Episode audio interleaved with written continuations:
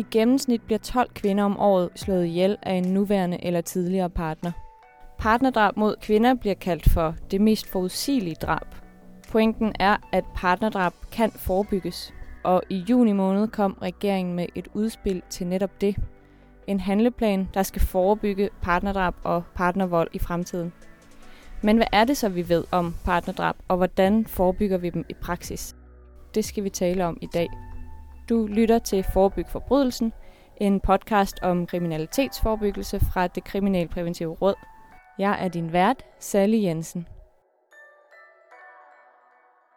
Og til at tale om partnerdrab mod kvinder, der har jeg besøg af Jesper Røn Simonsen. Du er direktør hos Dialog mod Vold. Lisa Næblerød, du er mor til Sille, der blev dræbt af sin ekskæreste i år 2006. Og Katrine Amalie Keller, du er videnskonsulent hos det Kriminalpræventive Råd. Velkommen til. Tak. Tak for det. Lisa Næblerød, din datter Sille blev dræbt af sin 23-årige ekskæreste til en gymnasiefest i Aalborg i 2006. Hvilke faresignaler var der forud for drabet? Jeg blev ret hurtigt opmærksom på, at han ikke ville være en del af vores familie, for eksempel. At øh, han altid sne sig ud meget tidligt om morgenen, og jeg kunne aldrig nå at fange ham øh, og invitere ham på noget kaffe eller morgenmad eller noget. Og det var vi ret uvante med, fordi begge mine pigers kærester kom rigtig meget hjem hos os, og Silles tidligere kærester selvfølgelig. Og så kunne jeg mærke, at Sille begyndte at ændre adfærd. Mm, og de begyndte at isolere sig rigtig meget ned hos David i hans lille etværelses lejlighed. Så havde jeg en masse samtaler med Sille, hvor jeg helt klart fornemmede, at han manipulerede rigtig meget med hende. Og øh, på et tidspunkt var jeg faktisk nede og aflevere hendes p-piller, hun havde glemt op til en weekend. Og så var han ikke hjemme, og så inviterede hun mig indenfor og sagde, mor, prøv lige at komme herind og se, det, det er altså mærkeligt det her. Og så har han hamret tæpper og håndklæder op for vinduerne, fordi at han var helt sikker på, at nogle af Silles ekskærester forfulgte ham. Så der var nogle tydelige tegn sådan ret hurtigt, men det er altid retrospektivt, at man finder ud af, at det faktisk var ret hurtigt, de her tegn begyndte. Og du har også tidligere fortalt mig om, at han udsatte Sille for psykisk vold. Hvordan kom det for eksempel til udtryk? Jamen, der er en, øh, specielt en episode, som popper op med det samme. Sille og jeg gik til yoga sammen om mandagen, og så skulle jeg køre Sille ned til øh, David efter yoga. Og øh, hun havde sådan nogle yogabukser på med sådan en lille lomme i, og så satte jeg hende af, og jeg måtte aldrig gå med ind. Han kom, han kom heller aldrig ud og hilste på. Men jeg satte hende af uden for døren, og øh, så fandt jeg en 20'er i handskerummet eller sådan noget, så sagde jeg, så kan I gå ned og købe lidt slik for den, og så må I hygge jer, så ses vi i morgen efter skole. Og så da hun kom hjem næste dag, kunne jeg bare mærke på hende, at øh, hun havde det ikke godt. Og øh, så gik jeg hende jo på klingen over en god kop te. Og øh, så sagde hun så, at den her 20'er, den havde hun glemt alt om, da hun øh, kom ind til ham, og de havde fået lidt at spise og sådan noget. Og da de så skulle i seng, så var den trillet ud af hendes bukselomme, og så øh, var han blevet vred og spurgte, øh, hvorfor hun gemte penge. Og det sagde hun jo så, at hun havde fået de her penge af mig, som de skulle ned og købe noget snoller for. Det fik han simpelthen vendt til, at hun skulle bruge de 20 kroner til at tage sol for, så hun kunne blive rigtig lækker brun over for drengene på gymnasiet, som hun gik i klasse med. Og øh, det værste ved det var, at han tog den simpelthen så langt ud, at Sille sagde til mig der om eftermiddagen, mor til sidst, så blev jeg faktisk helt i tvivl om, om det var det, at jeg skulle bruge den 20 til. Og Katrine Amalie Keller, du er videnskonsulent og ekspert i forebyggelse af vold hos det Kriminalpræventive Råd. Mm. Nu har vi hørt Lisas fortælling om tiden op til drabet på Sille, men hvad ved vi generelt om partnerdrab mod kvinder? Fra en FN-rapport, der ved vi, at øh, i alle verdens lande, der er hjemmet faktisk det farligste sted for kvinder, når vi snakker om drab. Heldigvis ved vi også, at det her affektdrab, det er en myte, og, øh, og vi faktisk kan gøre noget, og vi kan sætte ind for at forebygge. Eksempelvis så har man identificeret en øh, tidslinje på otte trin, der leder op til partnerdrab. Og for at sætte ind med den rigtige indsats, så skal man identificere, hvilken trin man er på. Og sådan helt kort, så kan man lige oprise for eksempel af første trin, at der er en forhistorie med vold hos partneren, altså at for eksempel at partneren har begået vold mod sin ekskæreste eller mod andre personer. Det andet trin, det er øh, den første impuls, kalder man det. Det her, hvor forholdet går enormt hurtigt. Det kan være, at man flytter ind sammen meget hurtigt. Man siger, jeg elsker dig meget, meget hurtigt. Hvad man vil forvente tempoet i et normalt parforhold er, der, der overskrider det ligesom nogle grænser her. Det tredje trin, det er tvang eller kontrol. Det her, hvor gerningspersonen det får mere, en mere kontrollerende adfærd. Og psykisk vold er også en af de faktorer, man ofte ser, og det er også en af de faktorer, vi faktisk øh, nærmest altid ser, når noget ender ud i et drab. Det fjerde, det er det, vi kalder en, for en trigger. Det er, når der er en hændelse, hvor at den her kontrol bliver truet. Det kan for eksempel være, at der er et brud, altså at de slår op med hinanden. Det femte, det er en optrapning. Det her er de her kontrolteknikker, de øges. Det kan være i sværhedsgrad, det kan også være i hyppighed. Der er også ofte trusler på det her trin. Det kan også være trusler om selvmord, altså gerningspersonen selv vil begå selvmord. Og hvis man har oplevet de andre trin for inden, er det, er det rigtig vigtigt, at man søger hjælp, når man når til det her trin. Den sjette, det er en ændring i, i tænkemåde eller i beslutning. Det her, hvor at sådan, tanken om et drab, det bliver en reel mulighed. Det næst sidste, det er så planlægningsfasen. Det er her, hvor at gerningspersonen konkret begynder at tænke over, hvordan det her drab kan ske. Hvordan han øh, kommer i kontakt med sit offer, eller hvordan han kan fjerne offeret og være i en situation, hvor de er alene. Og så det 8. trin er så selve drabet. Og det er jo sjældent, relativt sjældent, eller det, det er jo ikke altid i hvert fald, at vi når helt til trin nummer 8, men det vi skal arbejde på er, at der er mange færre, der kommer så langt. Og jeg går ud fra, at netop det her med, at man faktisk har formået at identificere otte trin, der typisk leder op til et partnerdrab, at det er en af grundene til, at man kalder det for det mest forudsigelige drab. Lige præcis. Man har identificeret et mønster, som øh, er gældende ved, ved rigtig mange partnerdrab. Og Jesper Røn Simonsen, du er direktør hos Dialog mod Vold, som er et behandlingstilbud for voldsudøvere og voldsramte familier. Men hvem er det, I hjælper hos Dialog mod Vold? Vi hjælper primært de voldsudsatte, men også voldsudøverne. Vi mener, at den allerbedste hjælp, man kan få som voldsudsat, det er, at man stanser volden. Vi kan også konstatere, at i mange af de tilfælde, hvor at, øh, at voldsudsatte får den glimrende hjælp, der kan være ved krisecentre og andre tilbud, at der fortsætter volden altså desværre også. En undersøgelse fra sidste år viste, at cirka halvdelen af de øh, beboere, der er på krisecenter, kvindekrisecenter, fortsat bliver udsat for forskellige voldsformer. Og efter krisecenteropholdene er det cirka 37 procent, der fortsat udsættes for vold. Så kerneproblemet i det her, det er altså ikke, at der er nogen udsatte, eller der er nogle børn involveret. Det er, at der er nogle voldsudøvere, der begår vold. Og for at løse kerneproblemet, må man tage fat i udøverne og mm. få dem til at standse det. For ellers så kan de altså også fortsætte i det næste parforhold, og det næste, og det næste igen. Så vi hjælper hele familien, øh, og især de voldsudsatte, ved at stanse volden.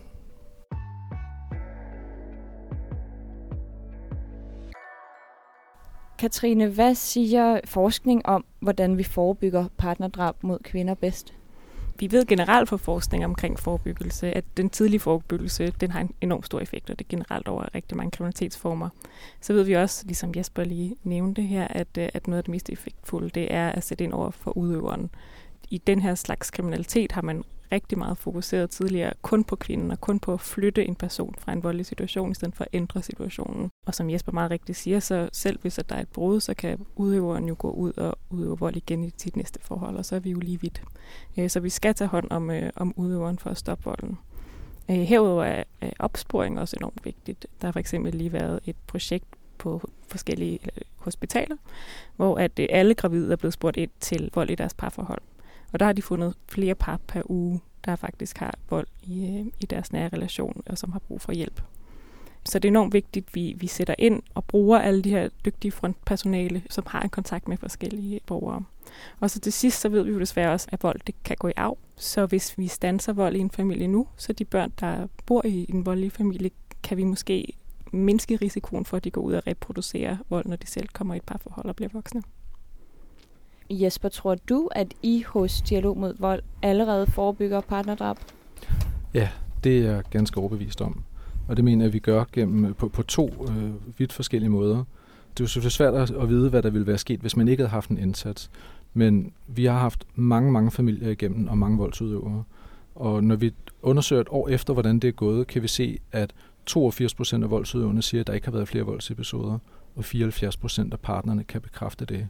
Så i forhold til de her trin, der får vi altså stoppet ret tidligt og ret effektivt de tilfælde, der er nogle af de tilfælde, der kunne eskalere. Så allerede der er der noget, der formentlig har hjulpet til at forebygge i hvert fald øh, mange yderligere voldsepisoder, og formentlig også i drab. I andre situationer er jo så, at der så er nogle få procent, hvor det ikke lykkes os at komme igennem til dem og få, få ændret det, men der er vi stadigvæk tæt inde på familien i en mm. periode, hvor det måske eskalerer.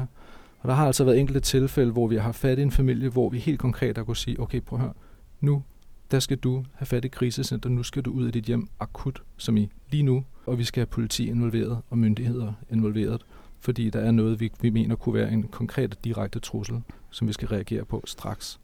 Og i det, at man jo allerede med familien er et forløb, hvor der er kontakt med udøveren, og, og psykologer, dygtige psykologer med ekspertise i det her, kan foretage den konkrete vurdering af den situation, gør, at jeg tror, der er nogle tilfælde, hvor det kunne være endt værre, end det reelt gjorde.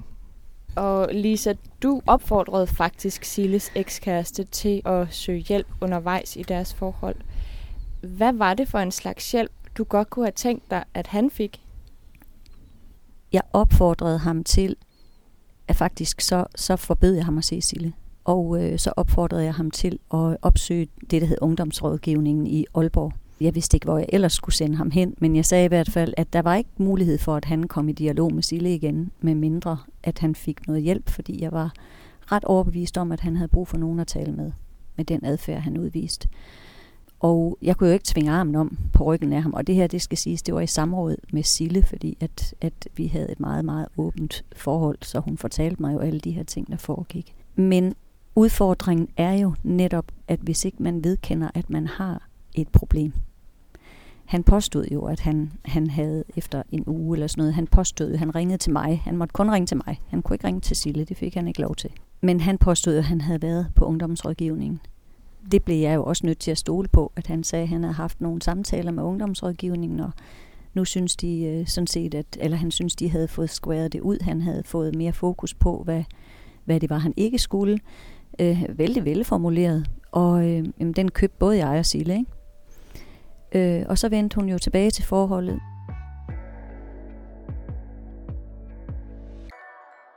Og Jesper, i øh, juni der kom regeringen altså med det her udspil til en politisk handleplan mod partnervold og partnerdrab. Og udkastet lægger blandt andet op til bedre behandlingstilbud til voldsudøvere, psykologhjælp til de børn, der overværer vold, og at fagpersoner får en skærpet underretningspligt, hvis de har mistanke om, at børn overværer vold – men hvordan skal den endelige handleplan se ud, hvis den skal gøre en reel forskel for jeres arbejde?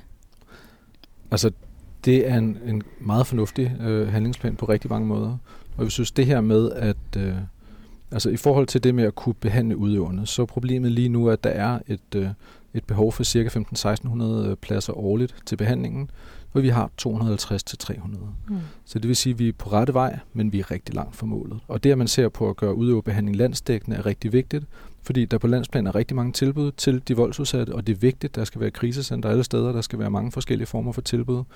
Men i dag er det sådan, at hvis man er udøver vold i nære relationer og bor væk fra de større byer, jamen så er der faktisk ikke noget tilbud.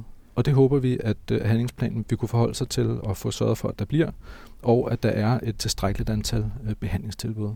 Så igen også den tidlige screening. Det er rigtig fint, at man også vil udbrede nogle af de her screeningsmetoder og sørge for, at der kommer flere øh, underretninger i forhold til, hvad der foregår vold. Men igen må jeg sige, det nytter jo ikke noget, hvis der så ikke er et tilbud. Hvis man så, du nævner det med hospitalerne, det er rigtig godt, at man øh, screener gravide. Men hvis man så får at vide, at ja, der foregår vold, tak fordi du har svaret ærligt, held og lykke med det. Altså, det, mm. det nytter jo ikke rigtig noget, så der er ligesom nødt til at være en sammenhæng mellem, hvor mange man screener, hvor mange man finder, og at man så efterfølgende kan give behandlingstilbud. Så det er klart vores opfordring i forhold til handlingsplanen, at man sikrer, at, øh, at der er en sammenhæng øh, i det. Og har man det, jamen, så mener jeg, at man er et rigtig langt stykke hen ad vejen. Og Katrine, udover hjælp til voldsudøveren og fokus på bedre opsporing, som vi har talt om nu, mm. så peger regeringens udspil til den her handleplan også på et behov for mere oplysning. Men hvis man nu lavede oplysningskampagner på det her felt, hvad skulle de så indeholde? Mm, det kommer an på, hvordan man opdeler de her målgrupper. Hvis vi for eksempel vil lave en øh, oplysningskampagne til voldsudøvere, så er det jo enormt vigtigt, at de bliver opmærksom på, at de kan ændre sig, og at der er hjælp at hente.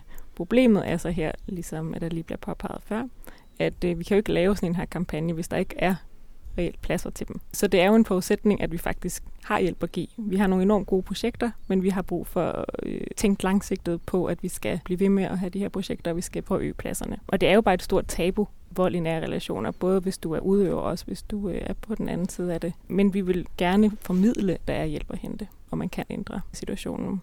Man kunne også lave en kampagne til øh, pårørende, der for eksempel kunne hjælpe folk med at identificere, hvornår deres nærmeste bliver udsat for vold i nære relationer. Partnerdrab er jo bare den, den sidste konsekvens af partnervold. En ting, man kunne fokusere på, det er, øh, at et af de vigtigste værktøjer hos voldsudøvere, det er jo at isolere deres partner. Så selv hvis man, øh, man synes, man har prøvet, men ens ven eller veninde trækker sig, så er det vigtigt, at man holder fast, fordi isolation er en manipulation fra udøveren. Lisa, jeg kunne egentlig også godt tænke mig at spørge dig, Tror du, at sådan en handleplan her ville have gjort nogen forskel i Silles tilfælde? Det mener jeg sådan set ikke, fordi Sille frigjorde sig jo fra David og blev slået ihjel efterfølgende. Men sådan et projekt som det, der kommer op at stå, eller det, der er op at stå nu, er jo netop ekstremt vigtigt, for så er der noget henvist til.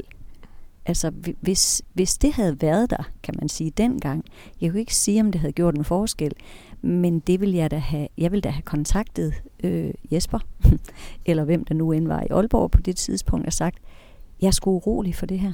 Jeg ved ikke, om det er noget, vi kan klare selv.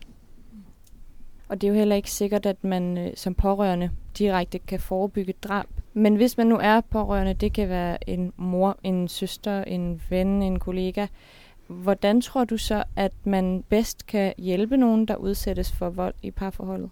Det at have den der åbenhed og ikke være fordømmende og ikke forsøge at være problemløser, men egentlig bare være enormt lyttende og støttende selvfølgelig hen imod noget, der er sundt, det giver pote. Igen er åbenhed bare enormt vigtig og en støttende tilgang. Jeg har også tilføjet til den med, med, med hvad de pårørende, øh, hvad man kan opfordre de pårørende til. Noget af det, vi ser rigtig meget i behandling af voldsramte familier, det er, at det, det er jo 12 om året gennemsnitligt. Det er et fåtal af de voldsramte familier, hvor det fører til drab. Men en del relationer, hvor vi møder vold, der er der parter, der faktisk trods alt vælger at blive sammen. Mm. Ligesom mm. andre i parforhold vælger at blive sammen gennem fysisk eller psykisk sygdom, øh, gennem utroskab, gennem arbejdsløshed, eller gennem hvad man nu ellers skal blive ramt af i løbet af livet, så er der også nogen, der vælger at blive sammen, selvom der er vold. Og der oplever vi, at nogle af de voldsudsatte, vi så taler med også i, i de her par, at det er en utrolig ensom position, hvis familie og venner mm. fuldstændig slår hånden af og siger, du skal bare skynde dig langt væk fra ham eller hende hvis de rent faktisk vælger at arbejde igennem det sammen. Der skal man måske også sørge for, at der er en platform, hvor at man stadigvæk kan ses bagefter, og at man ikke som voldsudsat bliver dobbelt stigmatiseret ved, at man både bliver udsat for vold, og at man også risikerer at miste sit, uh, sin sociale omgangskreds ved, at mm. man står frem med det. Det er jeg netop helt enig i, og jeg sad også og tænkte på noget, da du egentlig sad og fortalte om, hvem du var og hvad jeres projekt går ud på. Der kom jeg også til at tænke på, jamen det er rigtigt, jeg er fuldstændig enig i, at man skal have fat i vedkommende, der udøver volden. Men det er også vigtigt at kigge på den relation, lad os sige kvinden i det her tilfælde. Jamen hvad er det for et mønster, der gør, at hun bliver i noget, der ikke øh, fungerer, og som ja, måske kan ende på den mest fatale måde. Så jeg tænker, der skal også lige præcis være noget til hende, sådan at man kan få kastet noget lys på, hvorfor er det, du bliver her i noget, hvor du faktisk føler dig udsat. Jeg vil også bare lige understrege alt det, der blev sagt tidligere i forhold til, hvad man gør som pårørende. Det er også alt det, som forskning faktisk bakker op om. Ja, at man skal holde ved, selvom det Præcis. kan være svært. Præcis. Og Katrine, mm. vi ved altså så fra forskning, at tidlig indgriben er helt central, hvis man vil forebygge vold. Men hvad kan myndighederne gøre i de tilfælde, hvor der så allerede er vold? Vi har jo allerede været lidt inde på noget af det i forhold til for eksempel opsporing. Noget andet, man kan gøre, det er også at blive bedre til at dele viden på tværs af myndigheder. Der kunne politiet for eksempel også involveres. Nogle gange så har en sektor noget øh, viden om, om en familie, som kunne være rigtig brugbar et andet sted. Og det ser vi i andre lande, at de faktisk har rigtig gode erfaringer med. Så det kunne være, at man også skulle prøve at bygge sådan nogle her teams op i det dansk regi Det kan jo være, at for eksempel har sundhedssektoren behov for at vide noget, som en kommunal ansat har fået at vide i en samtale. Øh, og så lave noget systematik over det og finde et mønster, sådan, så man kan hjælpe de her par, og man kan gribe den hele vejen rundt, øh, sådan, så man ikke bare skal være heldig lige at lande det rigtige sted på det rigtige tidspunkt. I forhold til den her handlingsplan, så er det også enormt vigtigt, at politikerne sørger for, at det er langtidsfinansieret. Vi løser ikke det her problem på tre år, uanset hvor gode de her tiltag er, som der er i handlingsplanen. Og jeg kan også kun bakke op om, om alle de gode tiltag, der er, men vi skal fokusere på, at der er en langtidssikret finansiering. I skal have tusind tak, fordi I kom og gjorde os klogere på, hvordan man kan forebygge partnerdrab. Selv, Selv tak. tak. Ja, tak fordi jeg måtte komme. Podcast-afsnittet her er en del af podcasten Forebyg forbrydelsen. Podcasten bliver produceret af det Kriminalpræventive Råd. Tak fordi du lyttede med.